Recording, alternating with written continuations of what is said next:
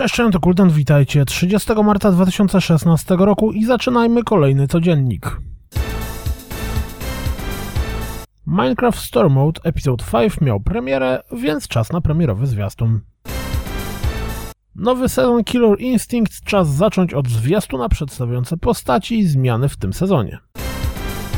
Quantum Break wygląda już za zakrętu, więc czas podgrzać atmosferę serialowym zwiastunem.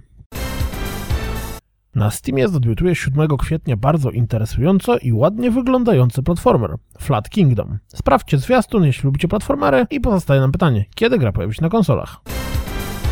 Battlefleet Gothic Armada wyjdzie z Early Accessu i zadebiutuje w pełnej wersji 21 kwietnia. Zastanawiacie się, czy warto czekać na tytuł? Sprawdźcie Quick Start w wykonaniu Preza. Po plotkach i przeciekach mamy kolejne potwierdzenie tego, że Everybody's Going to the Rapture pojawi się na PC.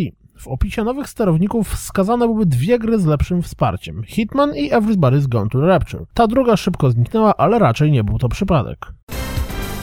Ploteczki z neogafów wskazują na to, że kolejne Call of Duty będzie działo się w dalekiej przyszłości. Walki w kosmosie i pełne sci-fi. A pomyśleć, że dla mnie Black Ops 3 to już było trochę za daleko.